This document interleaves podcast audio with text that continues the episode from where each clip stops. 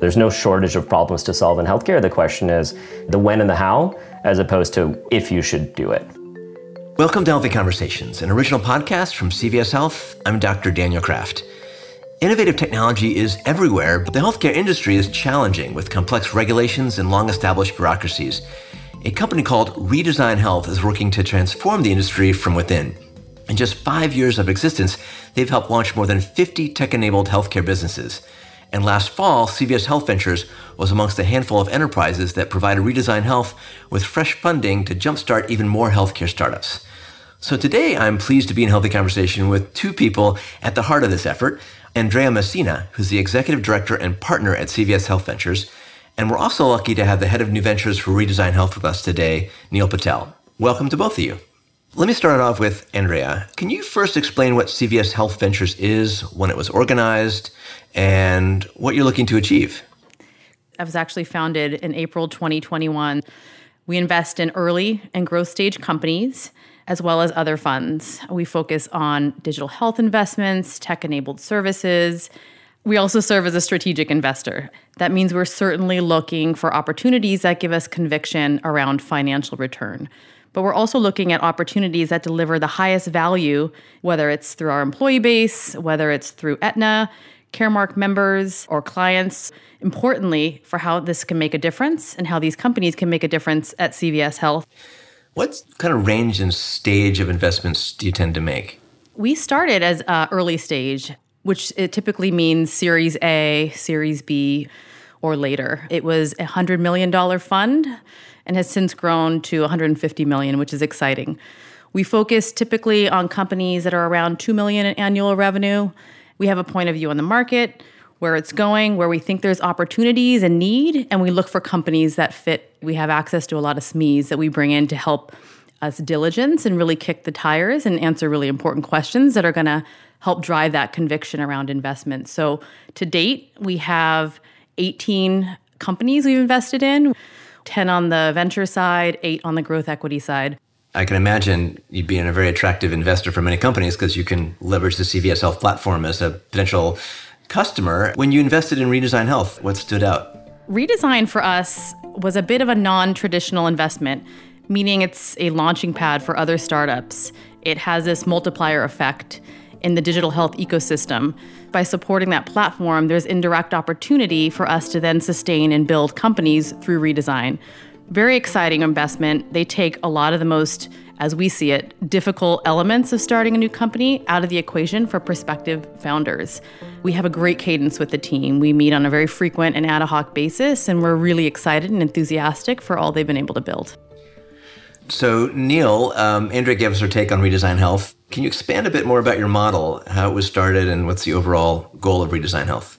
So the company was founded in twenty eighteen by our C E O, Brett Shaheen, a pretty rapid pace here. We've launched over fifty companies to date. The goal of the company is to, as the name suggests, redesign healthcare. A company is the intersection of ideas, talent, and capital. And our goal here is to provide all of those things plus an enabling platform that de-risks a lot of the things that makes building companies in healthcare or in general, honestly, hard. And we believe via scale, you can invest in a lot of those things that one-off companies don't have access to or wouldn't have the ability to invest in. So yeah, healthcare is hard, and doing a startup in healthcare is even harder. If I'm an entrepreneur, do I knock on your door with my idea, or do you find a need and solve it and build from there? Everything starts with an idea. The source of that idea could be a number of different things. With our partners, we're talking to them, we're talking to their S M Es, we're understanding what problems are unsolved or not well solved by existing solutions in the market. And so that can be one source of ideas. Another is a very thematic-driven approach where we're looking at areas of healthcare that we think are ripe for new solutions. So things like movements to value-based care, data-driven medicine, managing of chronic diseases, move of care away from central sites of care to the ambulatory or home setting. So those are kind of persistent themes that we're looking at in general. C V S is an interesting one in that both they're an industry player as well as an investor, but we have regular cadences with investors as well. And then we have a quantitative approach in which we're screening companies that are in market, getting traction, looking at what problems are they solving, how does that tap into or align with research that we've already done, or kick off new research that we could do in problem spaces, because there's no shortage of problems to solve in healthcare. The question is the when and the how, as opposed to if you should do it. And so with Redesign Health, you have a bit of the how process that kind of smooths out and accelerates the process? I mean, we spend about six to nine months before we even launch a business or before we actually even capitalize a business doing research on the idea itself, who the buyers, the stakeholders, competitors are, talking to both our external experts, our advisory boards, and you know, industry partners that we have. And then at that point in time, we're starting to source the founding team. Who is the right type of C E O to be able to actually bring this idea on paper to life, right? We're learning from all the rapid cycles of other companies that we've launched in market around how do you contract with certain types of payers? How do you engage with health system stakeholders? What are the best growth marketing techniques that can help lower your C A Cs? We're very much of a founder enablement model, but at the same time, we're providing scaffolding and support in both fundraising as it goes forward, enterprise partnerships, and then operating guidance from a venture chair team of experienced operators, former C E Os, business leaders, to be able to be a mentor, a guide to the C E O, as well as the kind of the connective tissue back to Redesign. Obviously, healthcare is quite broad. Can you give a little example of the scope in terms of the startups that you've been building and maybe a story or a couple of successes that are on your favorites list? It's easier to describe what we don't do, and we have not and likely won't take F D A risk in businesses that we are looking to build. We're mostly taking execution, product market fit risk. So we're a cross-payer provider, employers, pharma, med tech, consumer, all cross-industry. We're U S focused in terms of where the companies need to have a predominant kind of initial go-to-market. The company could scale globally, but as we think about our underwriting and what business we're building, it's predominantly U S focused. We're trying to build companies that, while they could exist in across multiple archetypes, we want to make sure that we're kind of putting enough depth in each sector that we're actually not scattershotting and being able to, you know, bring those learnings back into new four-wall businesses and build kind of advisor bases across each, as well as industry partners across each, hopefully de-risk the path from inception to Series A and then beyond. One of the earliest companies that we launched was a company called Lively. It's now called Jabra. It's in the teleaudiology space. We actually launched it with G N Hearing. The devices they had, the hearing aids, they were trying to figure out the best path to actually build a consumer-facing business that could actually get these in the hands of people that need them. They were so kind of excited about the early success of this business that they actually ended up acquiring it in twenty twenty-one. Another one that we launched with U P M C called PipCare. You need surgery. There's prep that your physician is asking you to do, whether it be smoking cessation or weight loss or take certain medications or what have you. Patients are not always adherents despite their best efforts or intentions. And so that leads to suboptimal outcomes in surgery or even delaying or canceling the surgery altogether, which is not the outcome that anyone wants. And we're already starting to see patients on this digital platform to help make those instructions both kind of evidence-based as well as actionable and something that patients can engage in. I'm excited by that because those are, as we think about Redesign's evolution, we're starting to go deeper and deeper into different nuances of healthcare that we think can have immediate impacts on outcomes and cost and quality. Yeah, and I love that your name is Redesign Health, because often you can have the right solution to a problem, but it has to fit within the healthcare systems, fit into the workflow and reimbursement models, and that takes design thinking as well as solution thinking. Andrea, are there any kind of companies or categories of companies that you and C V S Health find particularly interesting from the investment and expansion realm? We've been focused on chronic conditions as an example. So how do we really think about watching the market dynamics? So we think about the move into the home. We think about digital health infrastructure and really the adoption of that that's changed over the past couple of years. What can that do for some of our neediest patient populations? We're very focused on specialty care. We've made some investments in cardiovascular care. So we have an investment in Bioformis. We have a company that's focused on sort of virtual first G I care and behavioral health. We've also made investments in C K D, thinking about patients that are C K D, let's call it three B, stage four, stage five, and stage renal. That quite honestly could be advantaged outside of traditional bricks and mortar. So thinking about riding that wave into the home, how do we support them? How do we monitor them? How does that actually translate and flow into lower costs? And we're really pushing into care delivery in a big way, thinking about opportunities around V B C enablement, provider enablement, and what can that do for a patient? How can that better manage their care? How can that better help them navigate and coordinate that next step? So certainly specialty care, new care delivery models, particularly things that can augment and support primary care. Those are big focus areas for us. Like a lot of clinicians are listening to this, they think, oh, these technologies, these digital solutions are great, but they don't fit into my workflow or incentives. Andrea, any perspectives on blending workflow and new technologies so that they actually get to market and are impactful? So I worked for many, many years on the health system provider side. You can have the best solution, the best, brightest, smartest team. If you can't get into the workflow, you can't get providers to take that next action, you can't get to your patient, then even the best solutions are going to fail. A common kind of gut check for us is thinking about how do you sort of get into the middle of that workflow so you're actually utilizing, you know, the tool as intended. I think an early use case is around what I would say, not the delivery of healthcare, but the business of healthcare, opportunities to optimize around much more the administrative. We have access to a lot of subject matter experts across the ecosystem. It's part of my role leading market development for our ventures team. That's how we learn about pain points. Another piece of the work I do for market development is managing where we're invested in other funds, meaning tapping into our V C ecosystem. We're putting together sort of very thoughtful investment thesis, and I would say anything analytics focused, predictive focused, and all the way through the more sophisticated tools like ChatGPT are going to be a big area of focus for us this year. They can certainly help lower the friction of care and what providers and clinicians of all sorts need to do, whether it's E M R record keeping or connecting with their patients in a more remote way. So, Neil, any perspectives there? And also, have you seen any common problems in startups that fail that you're able to solve for with Redesign Health? Making sure that you build something that appeals to the actual user as well as the buyer is something that we always take into account as we're, you know, building new products, new solutions, new companies. In terms of what you've learned, as we think about from the founding team, you know, who are the best types of individuals? You know, what's the founder archetype that is best suited to succeed? And a lot of that is market dependent.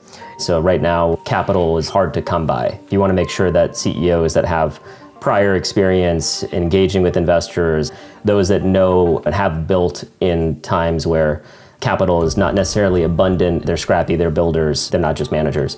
They need, you know, grit and understand how to build in a lean way. And then we want to enable those teams with tools, playbooks, and things that basically accelerate and shortcut learnings. The more cycles you remove, the more time you create, which then allows you to get that elusive product market fit with less capital.